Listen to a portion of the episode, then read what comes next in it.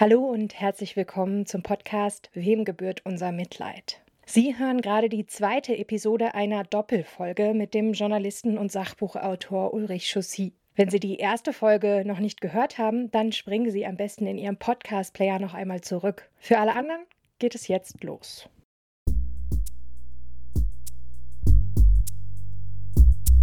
Wem gebührt unser Mitleid? Gespräche über die Geschichte des Terrorismus, seine Opfer und uns.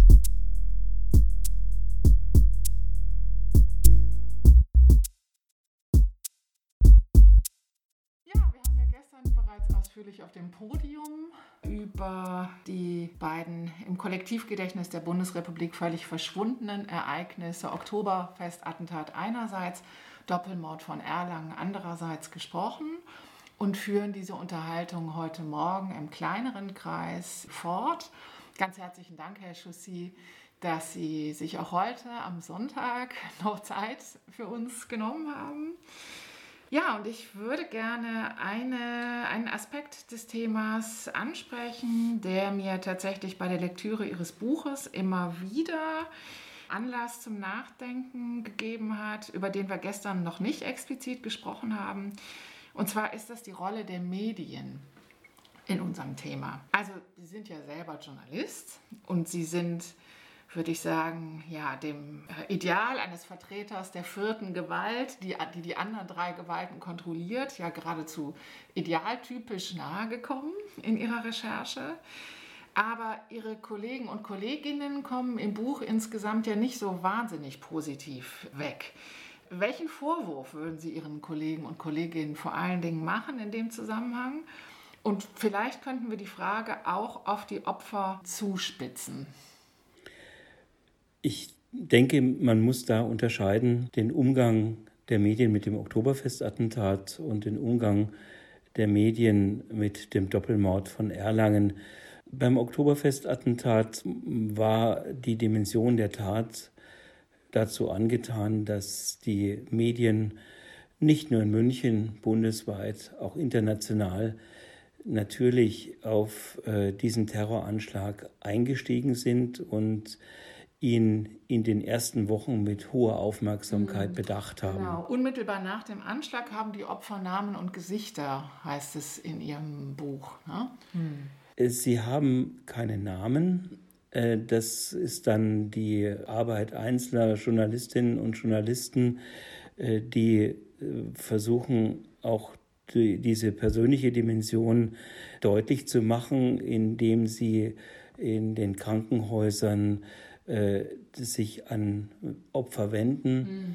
Und die Gemengelage ist unübersichtlich. Es hat mit Sicherheit Opfer gegeben, die da auch zugestimmt haben mhm. äh, und die in der Aufmerksamkeit der Öffentlichkeit äh, so etwas wie Anteilnahme entdeckt ja, haben. Ja, ja, aber insgesamt äh, ist das eine ambivalente. Insgesamt Geschichte, ist es eine sehr ambivalente mhm. Angelegenheit.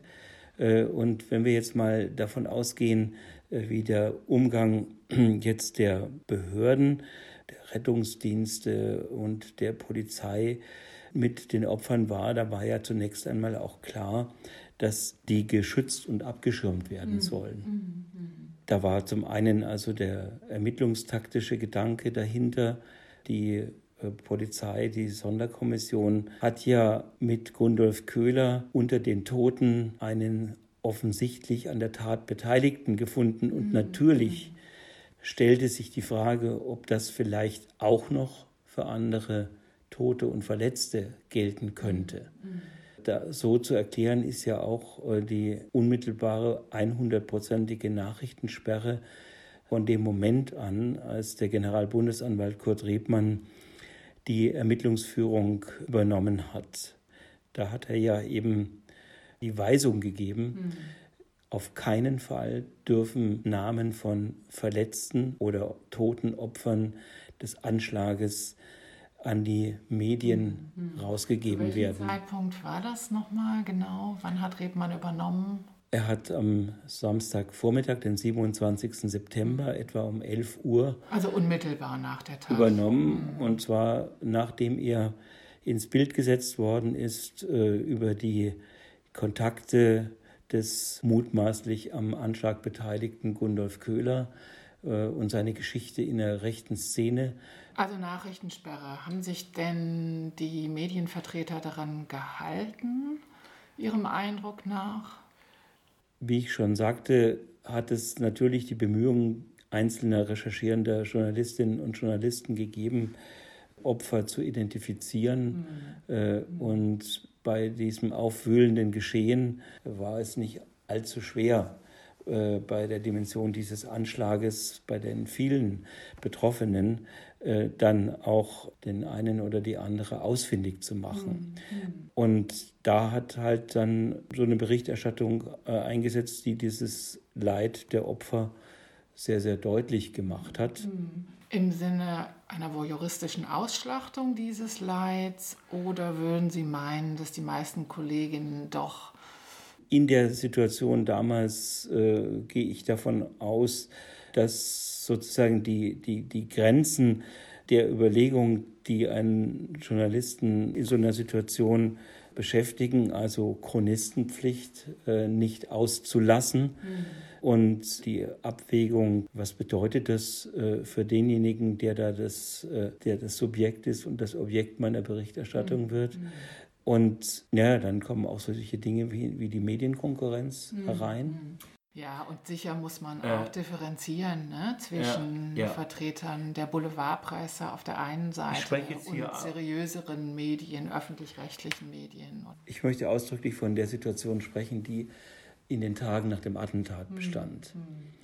Und äh, die Berichterstattung damals war ja auch äh, nicht nur darauf gerichtet, das Leid der Opfer zu illustrieren, sondern schon auch das Bemühen erkennbar, dass man also dahinter kommen wollte, was war denn eigentlich die Ursache, hm. woher kam dieser Gewaltakt. Wenn man sich beispielsweise auf YouTube die Tagesschau-Videos anschaut ja. aus den Tagen nach dem Anschlag, ne, da wird ja tatsächlich auch sehr früh von der möglichen Täterschaft einer Person gesprochen, die im Umfeld der Wehrsportgruppe Hoffmann zu finden war. Interessant ist aber tatsächlich auch, das habe ich so empfunden, dass sich doch auch Sensibilitäten im Umgang mit Opfern und eben auch Sensibilitäten, was die Abbildung von Leid angeht, verändert haben im Laufe der Zeit. Ne? Also man sieht wirklich in diesen frühen Tagesschau-Sendungen, sieht man Bilder vom Tatort, wo eben auch Körper noch nicht mit Leichentüchern abgedeckt sind, Kameras, die innerhalb der Krankenhausflure den Personen auf den Krankenhausbetten nachfahren, beinahe bis in den Operationssaal. Also da ist man heutzutage doch etwas kritischer geworden und ich glaube, die Presse hat sich da auch längst äh, entsprechende Selbstverpflichtungsmaßnahmen aufrechterlegt, dass man eben solche Darstellungen von Leid eher verhindert. Ne? Also ich glaube schon, dass man da wirklich sehen kann, dass sich da in der Zwischenzeit einiges ähm, getan hat und einiges verändert hat. Ja. Ich halte es für außerordentlich problematisch, über die Motive, über die kritikwürdigen oder äh, weniger kritikwürdigen Motive von Kolleginnen und Kollegen zu spekulieren. Ich weiß auch nicht, was ich in der Situation gemacht hätte. Äh, ich weiß nicht, ob ich nicht genauso wie die Kollegin Merz vom Bayerischen Rundfunk, die an diesem Abend äh, zu irgendeiner Berichterstattung äh, mit ihrem Aufnahmegerät unterwegs gewesen ist. Und dann, als das Attentat erfolgt war, ist Brigitte Merz da durchgewandelt und hat mhm. ihr Thomann-Gerät angestellt. Mhm. Und das ist ein unmittelbarer Eindruck sozusagen von einem ja von einem fast Kriegsgeschehen, was sie da mhm. Mhm. äh, abbildet. Mhm. Das ist ja auch der Begriff, den viele Zeitzeugen tatsächlich verwendet. Ne? Es sah aus wie im Krieg. Äh, das Bild, es waren im Grunde Bilder eines Schlachtfelds, die wir später nie mehr haben vergessen können. Ne? Und äh, das ist zum Beispiel ein, ein unmittelbares Tondokument, was erhalten ist. Und der Fotografenkollege Oswald Baumeister war an diesem Abend auf der Wiesen unterwegs äh, weil er eine, eine neue Kamera gerade erworben hatte. Ah, und er wollte sie testen quasi. Und wollte die neue Kamera mhm. testen und war mit einem relativ lichtempfindlichen Film da unterwegs. Und das ist dann eigentlich nochmal äh, ja ein Tick zurückhaltender als ein Kriegsfotograf der zum Beispiel als äh, Embedded Journalist weiß, dass es sich begibt äh, in einer Umgebung, eine, wo Kriegshandlungen stattfinden. Mhm. Und äh, Oswald Baumeister konnte, weiß Gott, nicht ahnen, was an diesem Abend geschehen wird. Äh, er erzählte mir, dass er in dieser Situation einfach nur funktioniert hat und er hat sich später sehr stark damit auseinandergesetzt, mhm. äh, ob es nicht eigentlich sozusagen wichtiger gewesen wäre, die Kamera beiseite mhm. zu legen mhm. und, und Leuten, äh, Leuten, zu helfen. Ja diese Kritik wird ja tatsächlich vielen Fotografen immer wieder auch entgegengehalten. Und äh, von diesem Kollegen, äh, mit dem ich gut befreundet äh, bin, weiß ich, äh, dass ihn solche, solche Widersprüche umgetrieben mhm. haben mhm. und nie losgelassen mhm. haben. Aber die Dokumentation eines solchen Geschehens hat selbstverständlich auch seinen Wert. Also da würde ich sozusagen immer mitgehen. Ne? Aber, Aber das ist der gesellschaftliche Filter setzt ja vielleicht nicht in dem Moment ein, in dem fotografiert wird, sondern in dem Moment, wo ausgehandelt wird, welche Bilder tatsächlich gezeigt werden. Und ich glaube, das ist ja tatsächlich ein nicht abgeschlossener Prozess. Also wenn wir an den 11. September zum Beispiel denken, da gab es ja ne, wirklich sehr vehemente Debatten darum, ob man beispielsweise die Bilder der Personen zeigen kann, die aus den Twin Towers, aus den brennenden Twin Towers runterspringen. Ne. Also ich denke, das ist nicht abgeschlossen, sondern das handelt eben eine Gesellschaft entsprechend aus. Aber ich würde meinen, dass die Zeigbarkeitsregeln in den letzten 40 Jahren da eher insgesamt etwas enger geworden sind, heute dann aber wieder unterlaufen werden von dem, was auf Social Media dann gezeigt wird. Ne? Also äh, unterlaufen wird von Bildern, die Augenzeugen des Geschehens privat auf ihren Smartphones machen und dann irgendwie in die Öffentlichkeit spielen, ohne zu bedenken, was solche Bilder gerade für die Angehörigen der leidenden Personen häufig für problematische oder traumatische Effekte haben können. Ich habe jetzt also ganz bewusst abgrenzen wollen, die Berichterstattung, die unmittelbar nach dem Attentat mhm. stattgefunden hat, in den ersten Tagen mhm. und Wochen, äh, und würde schon unterscheiden wollen, was sich dann in den Jahren danach abgespielt mhm. hat. Denn die Konjunktur der Aufmerksamkeit für ein solches äh, Ereignis in den Medien ist relativ deprimierenden Regeln unterworfen. Also das heißt im Falle eines solchen Anschlages, wir können mal beim nächsten Jahrestag nachfragen. Mhm. Oder wenn es fünf Jahre her mhm. ist oder zehn Jahre. Und da habe ich dann in der Tat Erfahrungen gemacht, die mich teilweise sehr abgestoßen haben. Denn etwa ab 1985, also als ich das Buch äh, Oktoberfest ein Attentat veröffentlicht hatte, war es eben so, dass ab und zu, wenn dann wieder ein Jahrestag kam oder ein runder Jahrestag kam, ungefähr kurz davor äh, mich Kollegen angesprochen haben, angerufen haben, äh, Sie haben doch über dieses Oktoberfestattentat recherchiert. Können Sie mir mal ganz schnell äh, die Adresse eines möglichst schwer verletzten Opfers geben? Hm. Und das ist dann so eine Geschichte, wo, wo ich dann schon merkte, also äh, da geht eine ganz große Schere auf äh, zwischen einem rein formalen journalistischen Verwertungsinteresse, mhm. das sich sozusagen als Anteilnahme äh, mit Stories, die, die, dann Human Touch erzeugen mhm. sollen, mhm. irgendwie ausgibt, äh, aber in Wirklichkeit keine wirkliche Anteilnahme an den Schicksalen derer, die da Gegenstand der Berichterstattung sind, äh, aufzeigt. Mhm.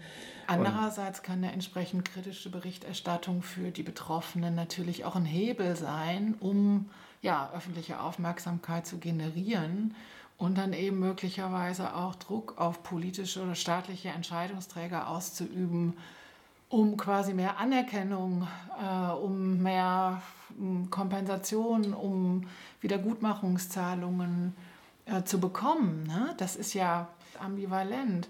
Und auch Sie mit Ihrer Suche nach Wahrheit und Gerechtigkeit haben ja in vieler Hinsicht über öffentlichen Druck dann auch die Wiederaufnahme der Ermittlungen bei der Generalbundesanwaltschaft erreicht und damit den Opfern ja, ich denke, nicht nur unmittelbar, sondern auch mittelbar einen Dienst äh, erwiesen. Nur mittelbar. Ähm, es ist so, dass ich persönlich schon der Auffassung bin, wenn man eine gewisse Nähe zu den Ereignissen und zu den betroffenen Personen einmal entwickelt hat, äh, sieht man eben auch das Verhältnis, also was bewirkt die Berichterstattung, was bewirkt es darüber sprechen.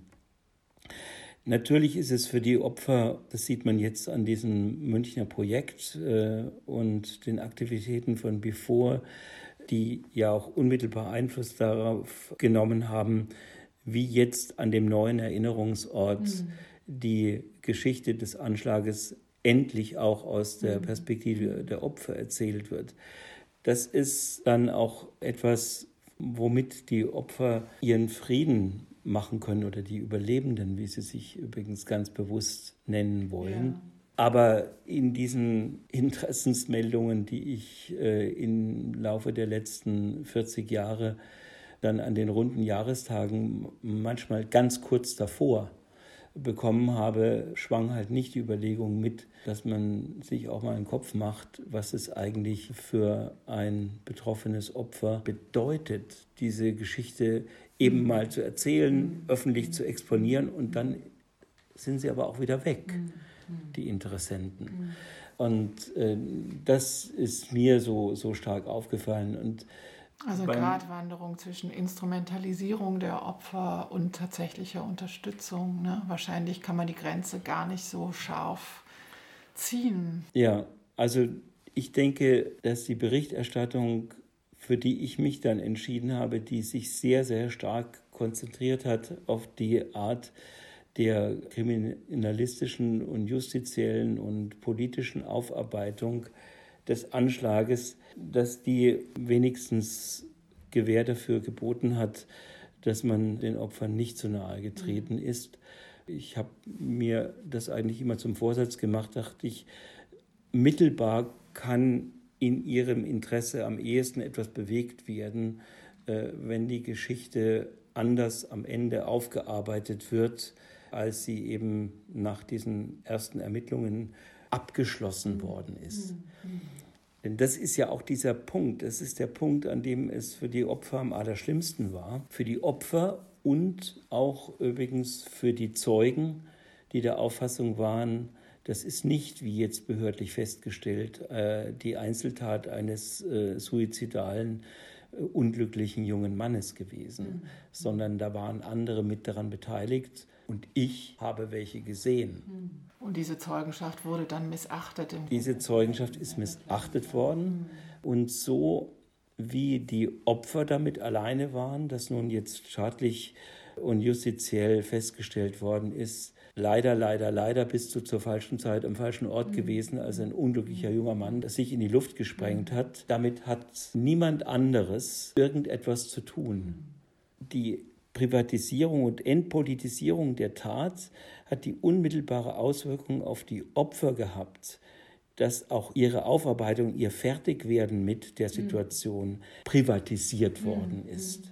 Genau, das war im Grunde der Hintergrund meiner Bemerkung, mhm. dass sie eben den Opfern letztlich doch auch ja, unmittelbar geholfen haben durch dieses Bestehen auf dem politischen Hintergrund der Tat. Ne? Und jetzt leider sehr spät, aber immerhin, inzwischen ist ja dieser rechtsextremistische Hintergrund der Tat auch offiziell anerkannt, was ja jetzt wieder die Tatsache ermöglicht, dass die Leute auch finanziell zumindest eine gewisse ähm, Unterstützung jetzt erhalten. Was übrigens den materiellen Aspekt anlangt, also dass jetzt durch die Feststellung, durch die auch offizielle Feststellung, dass es eine rechtsextremistisch motivierte Tat war und damit die Möglichkeit besteht, zu öffentlichen Fördertöpfen äh, Zugang zu bekommen. Das hat bei mir auch den Gedanken ausgelöst, was das eigentlich für eine Logik ist. Also aus der, aus der Perspektive äh, des ein oder anderen Opfers habe ich durchaus schon gehört, es ist mir eigentlich egal, mhm. ob mir mhm. mein Bein äh, abgeschossen worden mhm. ist äh, aufgrund eines rechtsterroristischen Anschlages oder weil da einer eine unglückliche Jugend hatte. Mhm. Und man kann sich natürlich auch fragen, gehen wir einfach mal davon aus, dass diese alte Ermittlung gestimmt hätte. Ja? Natürlich hätte es den gleichen Schaden angerichtet bei den Menschen und inwiefern die Gesellschaft damit gar nichts zu tun hat. Das Unerträgliche ist sicher vor allen Dingen der Vorsatz, die Vorsätzlichkeit dieser Tat. Ne? Es war eben nicht einfach ein Unfall, sondern jemand hat bewusst diese Zerstörung, dieses Leid, den Tod, den Schmerz provoziert. Vielleicht ist das das eigentliche Skandalon, was die Betroffenen so irre werden lässt. Also ich glaube nicht, dass wir jetzt anfangen sollten, ähm, menschliches Leid zu messen oder gegeneinander abzuwägen. Aber mein Eindruck ist, dass eben gerade diese Sinnlosigkeit oder diese Frage nach dem Warum, auf die mhm. es eben keine plausible Antwort gibt, dass das eben für viele Betroffene sehr, sehr schwer zu verarbeiten ist. Es gibt einen spanischen Schriftsteller, äh, der sagt, ja, es wäre weniger schlimm, wenn die Terroristen etwas persönlich gegen die Personen hätten, die sie umbringen. Es ist gerade das Problem, es ist gerade das, äh, das Skandalon, dass es eben nicht um die Person oder die Persönlichkeit des Betroffenen geht. Mhm. Äh, und darin liegt eben auch diese Kränkung, diese ungeheure Kränkung, die dahinter steckt. Ne? Eben wirklich diese Frage, ja, warum, warum ich? Und das finde ich auch nochmal ganz interessant, sich zu fragen, welcher Unterschied eigentlich besteht zwischen diesen rechtsterroristischen oder auch islamistischen Anschlägen, die ja blind morden oder mehr oder weniger blind morden, und linksterroristischen Anschlägen, die ja gezielt nach der vermeintlichen Schuld einer Person sozusagen suchen. Ja. Äh, also auch im Falle der linksterroristischen Anschläge sind die Überlebenden solcher Anschläge oder die Hinterbliebenen der Toten ungeheuer gequält von dieser Frage, was habe ich denn getan, dass ich diese schlimme Strafe verdient habe? Es gibt ja inzwischen viele biografische Darstellungen solcher Erfahrungen. Und das ist wirklich sehr quälend zu lesen, wie die im Grunde alle ja, verkappte Rehabilitationsversuche eigentlich sind. Also sozusagen beweisen wollen, ja, aber eigentlich bin ich doch gar nicht so, wie die Terroristen mich gesehen haben. Oder unser Vater ist nicht so, wie die Terroristen ihn gesehen haben. Aber im Grunde ist es natürlich alles, es geht an der Logik des Terrorismus im Grunde vorbei. Ne? weil diese Person eben als Repräsentant einer bestimmten Gruppe angegriffen wird und es im naja, Grunde gerade nicht um persönliche Eigenschaften geht. Also es geht eben eine Enthumanisierung oder eine Entindividualisierung der angegriffenen Person durch die Terroristen voraus. Alle Verweise aus dieser Sendung finden Sie wie immer in unseren Show Notes. Auf unserer Website wem-gebührt-unser-mitleid.uni-göttingen.de. Dort können Sie uns auch gerne ein Feedback zu dieser Folge hinterlassen, Fragen stellen und Themen für den Podcast vorschlagen. Ja, unsere ZuschauerInnen haben sich gestern gefragt, welche Parallelen es zwischen dem Oktoberfestattentat, dem äh, Doppelmord von Erlangen und dem Umgang mit den Morden des NSU gibt. Insbesondere beim Doppelmord von Erlangen ist eine Parallele zu den NSU-Morden, nein, sind zwei Parallelen eigentlich deutlich geworden.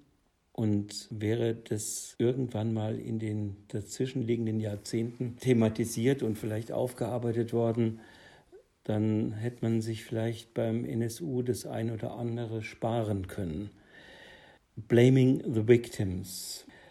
Schlomo Levin ist brutal ermordet worden und seine Lebensgefährtin Frieda Pöschke am 19. Dezember 1980. Und in der einsetzenden Berichterstattung der Presse am 21. Dezember, noch vor der Beisetzung und den Trauerfeiern für die Opfer, sind Spekulationen über einen fragwürdigen Lebenswandel des Opfers im absoluten Mittelpunkt der Berichterstattung gestanden nicht, dass dort eine grausame Bluttat von einem bis dahin unbekannten Täter oder Tätern begangen worden ist, sondern dass es wohl wen getroffen hat, von dem man auch nicht so einen fragwürdigen Lebenswandel hat, der sozusagen möglicherweise schon sich in Kreisen bewegte, ja, wo gehobelt wird, da fallen Späne sozusagen. Mhm. Das führt zu einer Entsolidarisierung mit dem Opfer und das ist ja das, was wir in Serie beim NSU erlebt haben.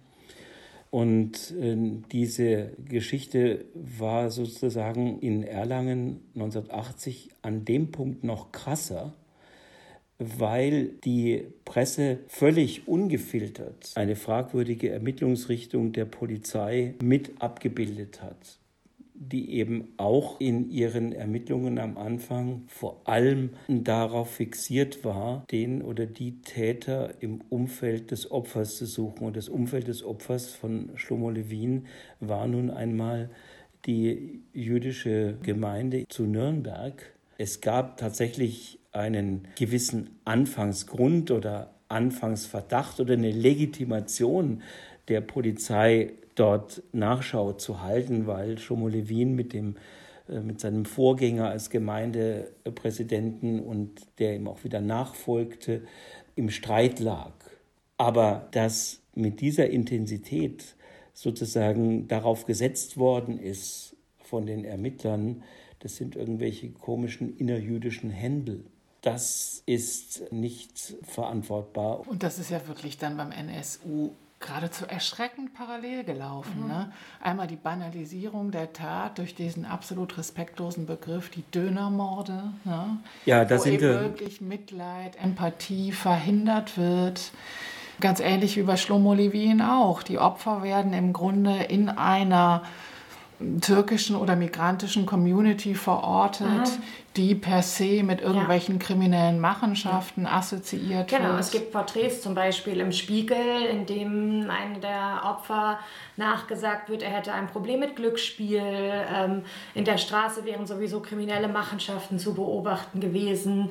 Ähm, genauso wie beim Anschlag auf die Kolbstraße in Köln, in dem erst Bandenkriminalität, ein eskalierter Clanstreit und weiteres vermutet wurde, mhm. bevor er überhaupt in Betracht gezogen wurde, mhm. dass es auch eine rechte Motivation genau. sein könnte, während die Opfer ja von Anfang an darauf bestanden haben, im rechten Milieu zu ermitteln. Genau, also den Spuren ins rechte Milieu hinein ist eben nicht nachgegangen worden. Ja. ja. Die entsprechende Sonderkommission hieß ja sogar Soko Bosporus. Ja? ja. Also da wurde im Grunde schon nahegelegt, wurde im Grunde das Ergebnis der Ermittlungen schon ja. weggenommen. Wobei ich da nochmal darauf Wert lege, es ist aus der Position eines Journalisten etwas wohlfeil, in der NSU-Geschichte äh, sich ausschließlich auch auf die Ermittler zu beziehen. Sie haben es gerade zitiert. Der Begriff Dönermorde ist eine publizistische Erfindung. Das ist in einem Artikel des Spandauer Volksblattes über einen nicht dem NSU-Kreis angehörigen äh, Mord schon einige Jahre zuvor, äh, ist das geprägt worden. Und wenn ich mir überlege, jahrelang lese ich diese zehn Zeilenmeldungen in den, in den Zeitungen, äh, dass mit einer immer gleichen Waffe migrantische Gewerbetreibende umgebracht werden. Der Herr Chaussy, der sich ums Oktoberfestattentat gekümmert hat und da reingebohrt hat, hat keinerlei Alarmsignal mhm. gehabt. Mhm. mhm. Naja, entsprechend also ich, sind wir eben äh, auch alle Teil des Problems. Äh, das ist schon ganz merkwürdig und lohnend, mal darüber nachzudenken, warum bestimmte Glocken bei uns nicht bimmeln.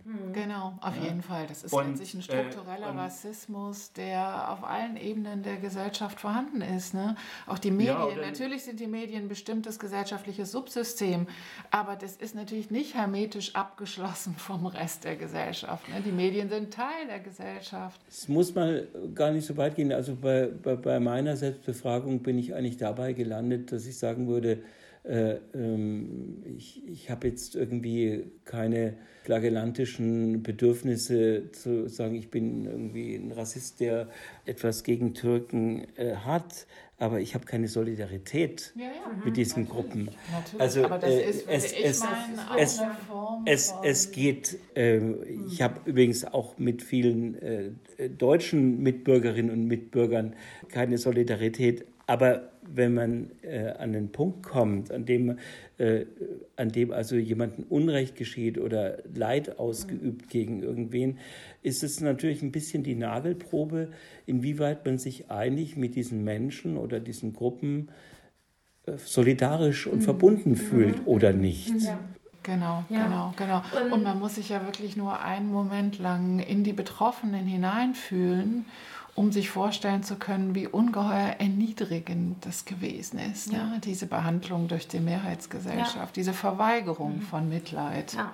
Mhm. Ähm, ich hätte noch eine Frage dazu. Ähm, Sehen Sie das ähnlich beim Mord an Shomo Levin und äh, Frieda Pöschke, dass danach das ähm, erstmal Fischen sozusagen im Milieu des Opfers und das ja fast schon kategorische Ausschließen einer antisemitischen Motivierung, ähm, dass die auch bedingt ist durch eine mangelnde Identifikation oder das Fehlen von Solidaritätsgefühlen? Weil die Juden eben doch die anderen sind. Genau, ja. An Shomo Levin war ja das äh, Charakteristische, dass er sich sehr stark in diesem christlich-jüdischen Dialog engagiert hat. Da gab es einen Kreis, also ein, es gab einen offenen Mittwoch, äh, wo sich bei Shlomo Levin und Frieda Pöschke Bürgerinnen und Bürger, äh, die also an, dieser, an diesem christlich-jüdischen Dialog interessiert waren, äh, zusammenfanden. Ich kann nicht ganz gut abschätzen, inwiefern das natürlich also auch eine überschaubare Gruppierung gewesen ist mhm. und äh, Vorbehalte andererseits auch da gewesen sind.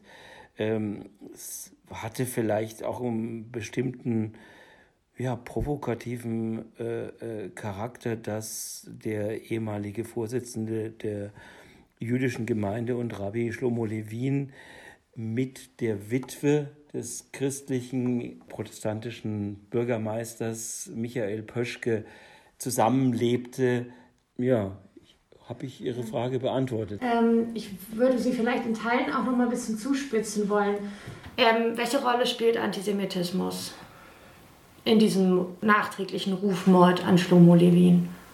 Ist durch die Verdächtigung, die ja da ausgesprochen worden ist, dass er einen Nebenjob als möglicher Agent des äh, israelischen Geheimdienstes haben könnte. Wobei überhaupt mit dieser Bezeichnung Nebenjob, es war überhaupt nicht bezeichnet, was er da eigentlich an, an schlimmen Dingen veranstalten mhm. würde. Das Gerücht hat es an sich keine präzisen Tatbestände zu benennen, sondern nebulöse negative Verdächtigungen in die, in die mhm. Welt zu setzen. Mir schießt gerade der Gedanke durch den Kopf, wie eigentlich die überregionale Berichterstattung war. Ist im Grunde das Echo dieser Tat auf sozusagen die Stadt, den lokalen Raum beschränkt geblieben? Hat die überregionale Presse, äh, haben die darüber berichtet? Kam das abends in der Tagesschau? Weil es ja auch ein Phänomen ist, dass, dieses, dass diese Tat so vollkommen vergessen ist. Ne? Also wenn man sich mit der Geschichte rechter Gewalt in Deutschland beschäftigt, dann kann man in den entsprechenden Büchern inzwischen etwas darüber erfahren, aber doch auch nur sehr, sehr wenig. Und ich glaube, ja, die allermeisten, die wir befragen würden, auch hier im historischen Seminar, könnten mit dem Namen wahrscheinlich spontan nichts anfangen. Wie ist das zeitgenössisch gewesen? Der Vergleich zum Oktoberfestattentat ist vielleicht ganz hilfreich. Auch der Mord an Schlomo Levin und Frieda Pöschke war in der Tagesschau mhm. vermeldet worden. Mhm. Und dann war Schluss. Mhm. Dabei spielt natürlich eine Rolle, wieder den Vergleich zum Oktoberfestattentat. Da kommt am nächsten Tag die Verbindung äh, des mutmaßlichen Bombenlegers mit der rechtsextremen Szene heraus. Im Fall von Shomo Levin kommt überhaupt nichts mhm. heraus. Mhm. Es gibt diese unter der Decke laufenden Ermittlungen in der, in der jüdischen Gemeinde. Sie sind ergebnislos und der Ermittlungsgang, der dann einsetzt, läuft völlig unter dem Radar irgendeiner Berichterstattung ab. Und das ist also innerhalb kürzester Zeit verschwunden. Mhm. Es äh, hat bei dieser äh, Berichterstattung, äh, die in den Medien der Nürnberger Metropolregion am stärksten ausgeprägt war, aber es, es hat auch internationale Berichterstattung gegeben. Ich habe nicht hundertprozentig rekonstruieren können, von wo aus sozusagen das Streuen der Gerüchte seinen Anfang genommen hat. Tatsache aber ist, dass sogar in Israel der diffamierende Gestus der Berichterstattung äh, ebenfalls in den Medien vorherrschend war. Mhm.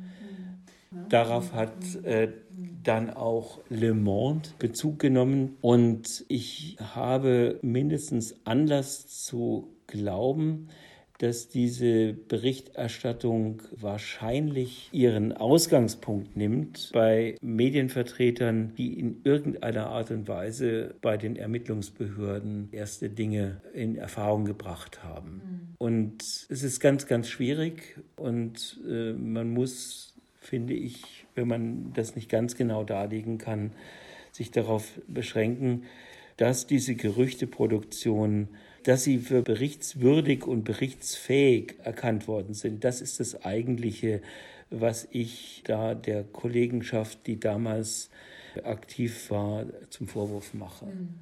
Und es gab, es gab Personen, die den beiden so nahe standen, dass sie sich eben durch diese Berichterstattung auch verletzt, entwürdigt, gekränkt fühlen konnten. Ja, ich meine, die äh, unmittelbare, unmittelbare Familie war vor allem auf Seiten von Frieda Pöschke mhm. vorhanden, mhm. die sich ja da auch äußerten und äh, Todesanzeige schalteten. Übrigens auch zum Beispiel Mitglieder dieses Mittwochskreises, dieser christlich-jüdischen Vereinigung. Mhm. Und äh, einige der Dialoggruppe haben auch nach diesen Todesanzeigen Bedrohungsanrufe bekommen. Bedrohungsanrufe aus welcher Ecke? Weiß man nicht. Weiß man nicht. Hm. Eine Frage, die am letzten Abend noch aufgekommen ist, ist die Frage nach der Wehrsportgruppe Hoffmann. Was ist denn aus den Wehrsportgruppen geworden und sind Hoffmann und seine Anhänger jemals verurteilt worden? Die Wehrsportgruppe Hoffmann in Deutschland ist am 30. Januar 1980 durch den Bundesinnenminister Gerhard Baum mit einem vereinsrechtlichen Verbot belegt worden. Sie ist aufgelöst worden und äh, ich glaube, die Gerätschaften wurden eingezogen. Von diesem Zeitpunkt an hat Karl-Heinz Hoffmann eine Fortsetzung seiner Aktivitäten im Libanon vorbereitet.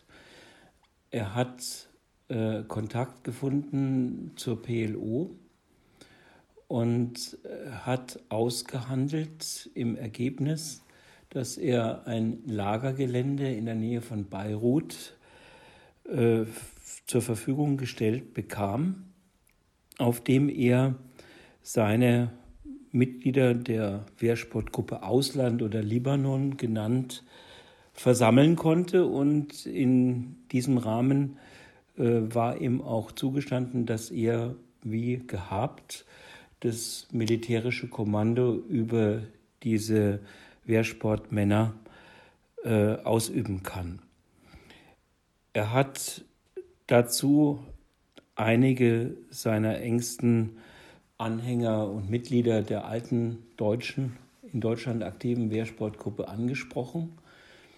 Und bei, aus diesem Anwerbeprozess äh, ist dann eine letzten Endes äh, 15-köpfige Gruppe geworden. Sind gar nicht so viele gewesen, die Karl-Heinz Hoffmann in den Libanon folgten. Äh, Hoffmann hat mit Hilfe eines außerordentlich geschickten Anwaltes äh, sämtliche die Klaviatur der rechtsstaatlichen Möglichkeiten der Verteidigung äh, sehr, sehr souverän genutzt. Äh, und das hat ihn auch davor bewahrt, in diesem zentralen Vorwurf, nämlich den äh, äh, Uwe Behrendt angestiftet zu haben, zu diesem Mord und Unterstützungshandlungen äh, getätigt zu haben, äh, davor bewahrt, äh, in diesem Prozess äh, verurteilt zu werden. Er wurde von dem Vorwurf der Anstiftung zum Mord und des Mordes komplett freigesprochen. Verurteilt wurde er wegen der Herstellung äh, von eines, äh, einer erheblichen Menge von Falschgeld, Dollarscheinen. Äh, ich kann jetzt nicht ganz genau dafür einstellen, aber ich glaube, es hat sich mindestens um 150.000 äh, Dollar äh, gehandelt. Und das ist sozusagen die Tat, äh, die, der, die das Gericht ihm nachweisen konnte, weil man äh, die Druckstöcke bei ihm vorgefunden hat, mhm. äh, weil man äh, überhaupt also so viel Indizien hatte, dass auch das ein sehr äh, geschicktes äh, prozesstaktisches Vorgehen von Karl-Heinz Hoffmann äh, eher die Falschgeldherstellung von vornherein eingeräumt hat. Also da geständig, geständig mhm. war. Verurteilt worden ist er übrigens doch noch auch wegen der Misshandlung seiner Wehrsportmänner und hat sich gegenseitig Gewalt angetan. Und im Effekt war im Prozess gegen Hoffmann das Ergebnis, dass die ganzen Aussagen, die Karl-Heinz Hoffmann sehr wohl belasteten, dass er an der Tat von Uwe Behrendt einigen wichtigen Anteil gehabt habe. Diese ganzen belastenden Aussagen wurden alle vom Gericht als unglaubwürdig zurückgewiesen mit der Begründung, die Hoffmanns Verteidigung auch natürlich sehr geschickt immer wieder äh, eingebracht hat im Prozess, diese Angaben seien doch falsch. Sie würden nur aus Rache gegenüber Hoffmann äh, geäußert. Und es ist sehr, sehr befremdlich, wie stark das Gericht seinen Einlassungen als glaubwürdig gefolgt ist. Naja, also diese Gruppe existierte dann im Grunde genommen äh, noch bis zur Verhaftung von Hoffmann im Juni 1981. Im Juni verdichteten sich äh, die Verdachtsmomente, dass dieser Mord tatsächlich von Ermreuth, vom Quartier der Wehrsportgruppe ausgegangen war, weil man dann endlich die Spur dieser Sonnenbrille äh, verfolgt hat, die direkt zur Lebensgefährtin, damaligen Lebensgefährtin, heutigen Ehefrau von Karl-Heinz Hoffmann führte. In diesem Moment packte Hoffmann aus und hat Uwe Behrendt als Täter benannt, der vollumfänglich äh, den gesamten Mordanschlag ganz selbstständig und ohne je ein Wort darüber mit seinem äh, Wehrsportgruppenchef gewechselt zu haben, dargestellt hat. Und so ist es ja vom Gericht gekauft worden. Vielleicht noch ganz kurz zur Ergänzung. Das ist ja schon bemerkenswert, dass auch die Geschichte des deutschen Rechtsterrorismus eine Verästelung in den Nahen Osten hinein hat, dass eben auch vom deutschen Rechtsterrorismus eine Spur in den Libanon bzw. nach Jordanien führt. Diese Verbindung zur PLO, zu den Palästinensern ist, glaube ich, für den deutschen Linksterrorismus deutlich bekannter. Also auch Gruppen wie die RAF oder die Vorgängerorganisation der Bewegung 2. Juni, Tupamaros, West-Berlin haben ja solche Ausbildungen in Palästinenserlagern durchlaufen. Das ist tatsächlich kein deutsches Alleinstellungsmerkmal gewesen. Ganz im Gegenteil, die Palästinenser haben ja für eine bestimmte Zeitspanne innerhalb des internationalen Terrorismus eine wichtige Rolle gespielt, als Paten, als Mentoren aller möglicher Gruppen aus aller Herren Länder. Ähm, seit den späten 60er Jahren haben sie eben immer mehr Leute, immer mehr Gruppierungen ausgebildet, wovon sie sich selber Vorteile versprochen haben. Äh, Multiplikatoren ihrer Anliegen in den jeweiligen Herkunftsländern dieser Gruppenmitglieder ähm, aber selbstverständlich auch finanzielle Vorteile, denn man hat sich eben diese Ausbildungsgänge auch bezahlen lassen. Und wie im Falle der Wehrsportgruppe Hoffmann hat man eben profitiert, weil man eben Materiallieferungen, Waffenlieferungen ähm, sozusagen im Nachgang dann ähm, selber noch bekommen hat, wovon man dann profitieren konnte. Ne? Also wie gesagt, das ist kein Alleinstellungsmerkmal deutscher Gruppen gewesen. Also eigentlich aus allen westeuropäischen Ländern waren vor allen Dingen radikale Linke bei den Palästinensern, um sich ausbilden zu lassen. Nur im Falle der Deutschen war das Ganze insofern was Besonderes, als dass es eben schon ja, vor dem Hintergrund der deutschen Geschichte ein Problem war, sich oder ein Problem sein, hätte sein sollen, äh, sich eben mit den Todfeinden Israels äh, gemein zu machen. Also wie man weiß, haben ja die, die, PLO vor allen Dingen dem Staat Israel sein Existenzrecht abgesprochen, was aber eben sowohl rechten als auch radikalen linken Deutschen in dem Moment eben nicht als problematisch äh, erschienen ist. Hierzu möchte ich bemerken, dass es natürlich für Rechtsextremisten war, war es kein Problem sich mit einer antisemitischen Grundhaltung den Feinden Israels anzuschließen. Mhm. Die Lebenslüge war wohl stärker ausgeprägt äh, bei der deutschen Linken, mhm. äh, die ihre Partner als Anti-Imperialisten mhm. reinsten Wassers ansahen, so wie sich selbst. Und untergründig war der Subtext auch ein antisemitischer. Ja, schließen möchte ich heute unser Gespräch auch noch mit einer Publikumsfrage, die sich gestern auftat, nämlich inwiefern ist der staatliche Umgang mit dem Oktoberfestattentat, vor allen Dingen mit den Opfern des Oktoberfestattentats, denn vielleicht symptomatisch für den Umgang der BRD mit Rechtsextremismus und Rechtsterrorismus im Besonderen?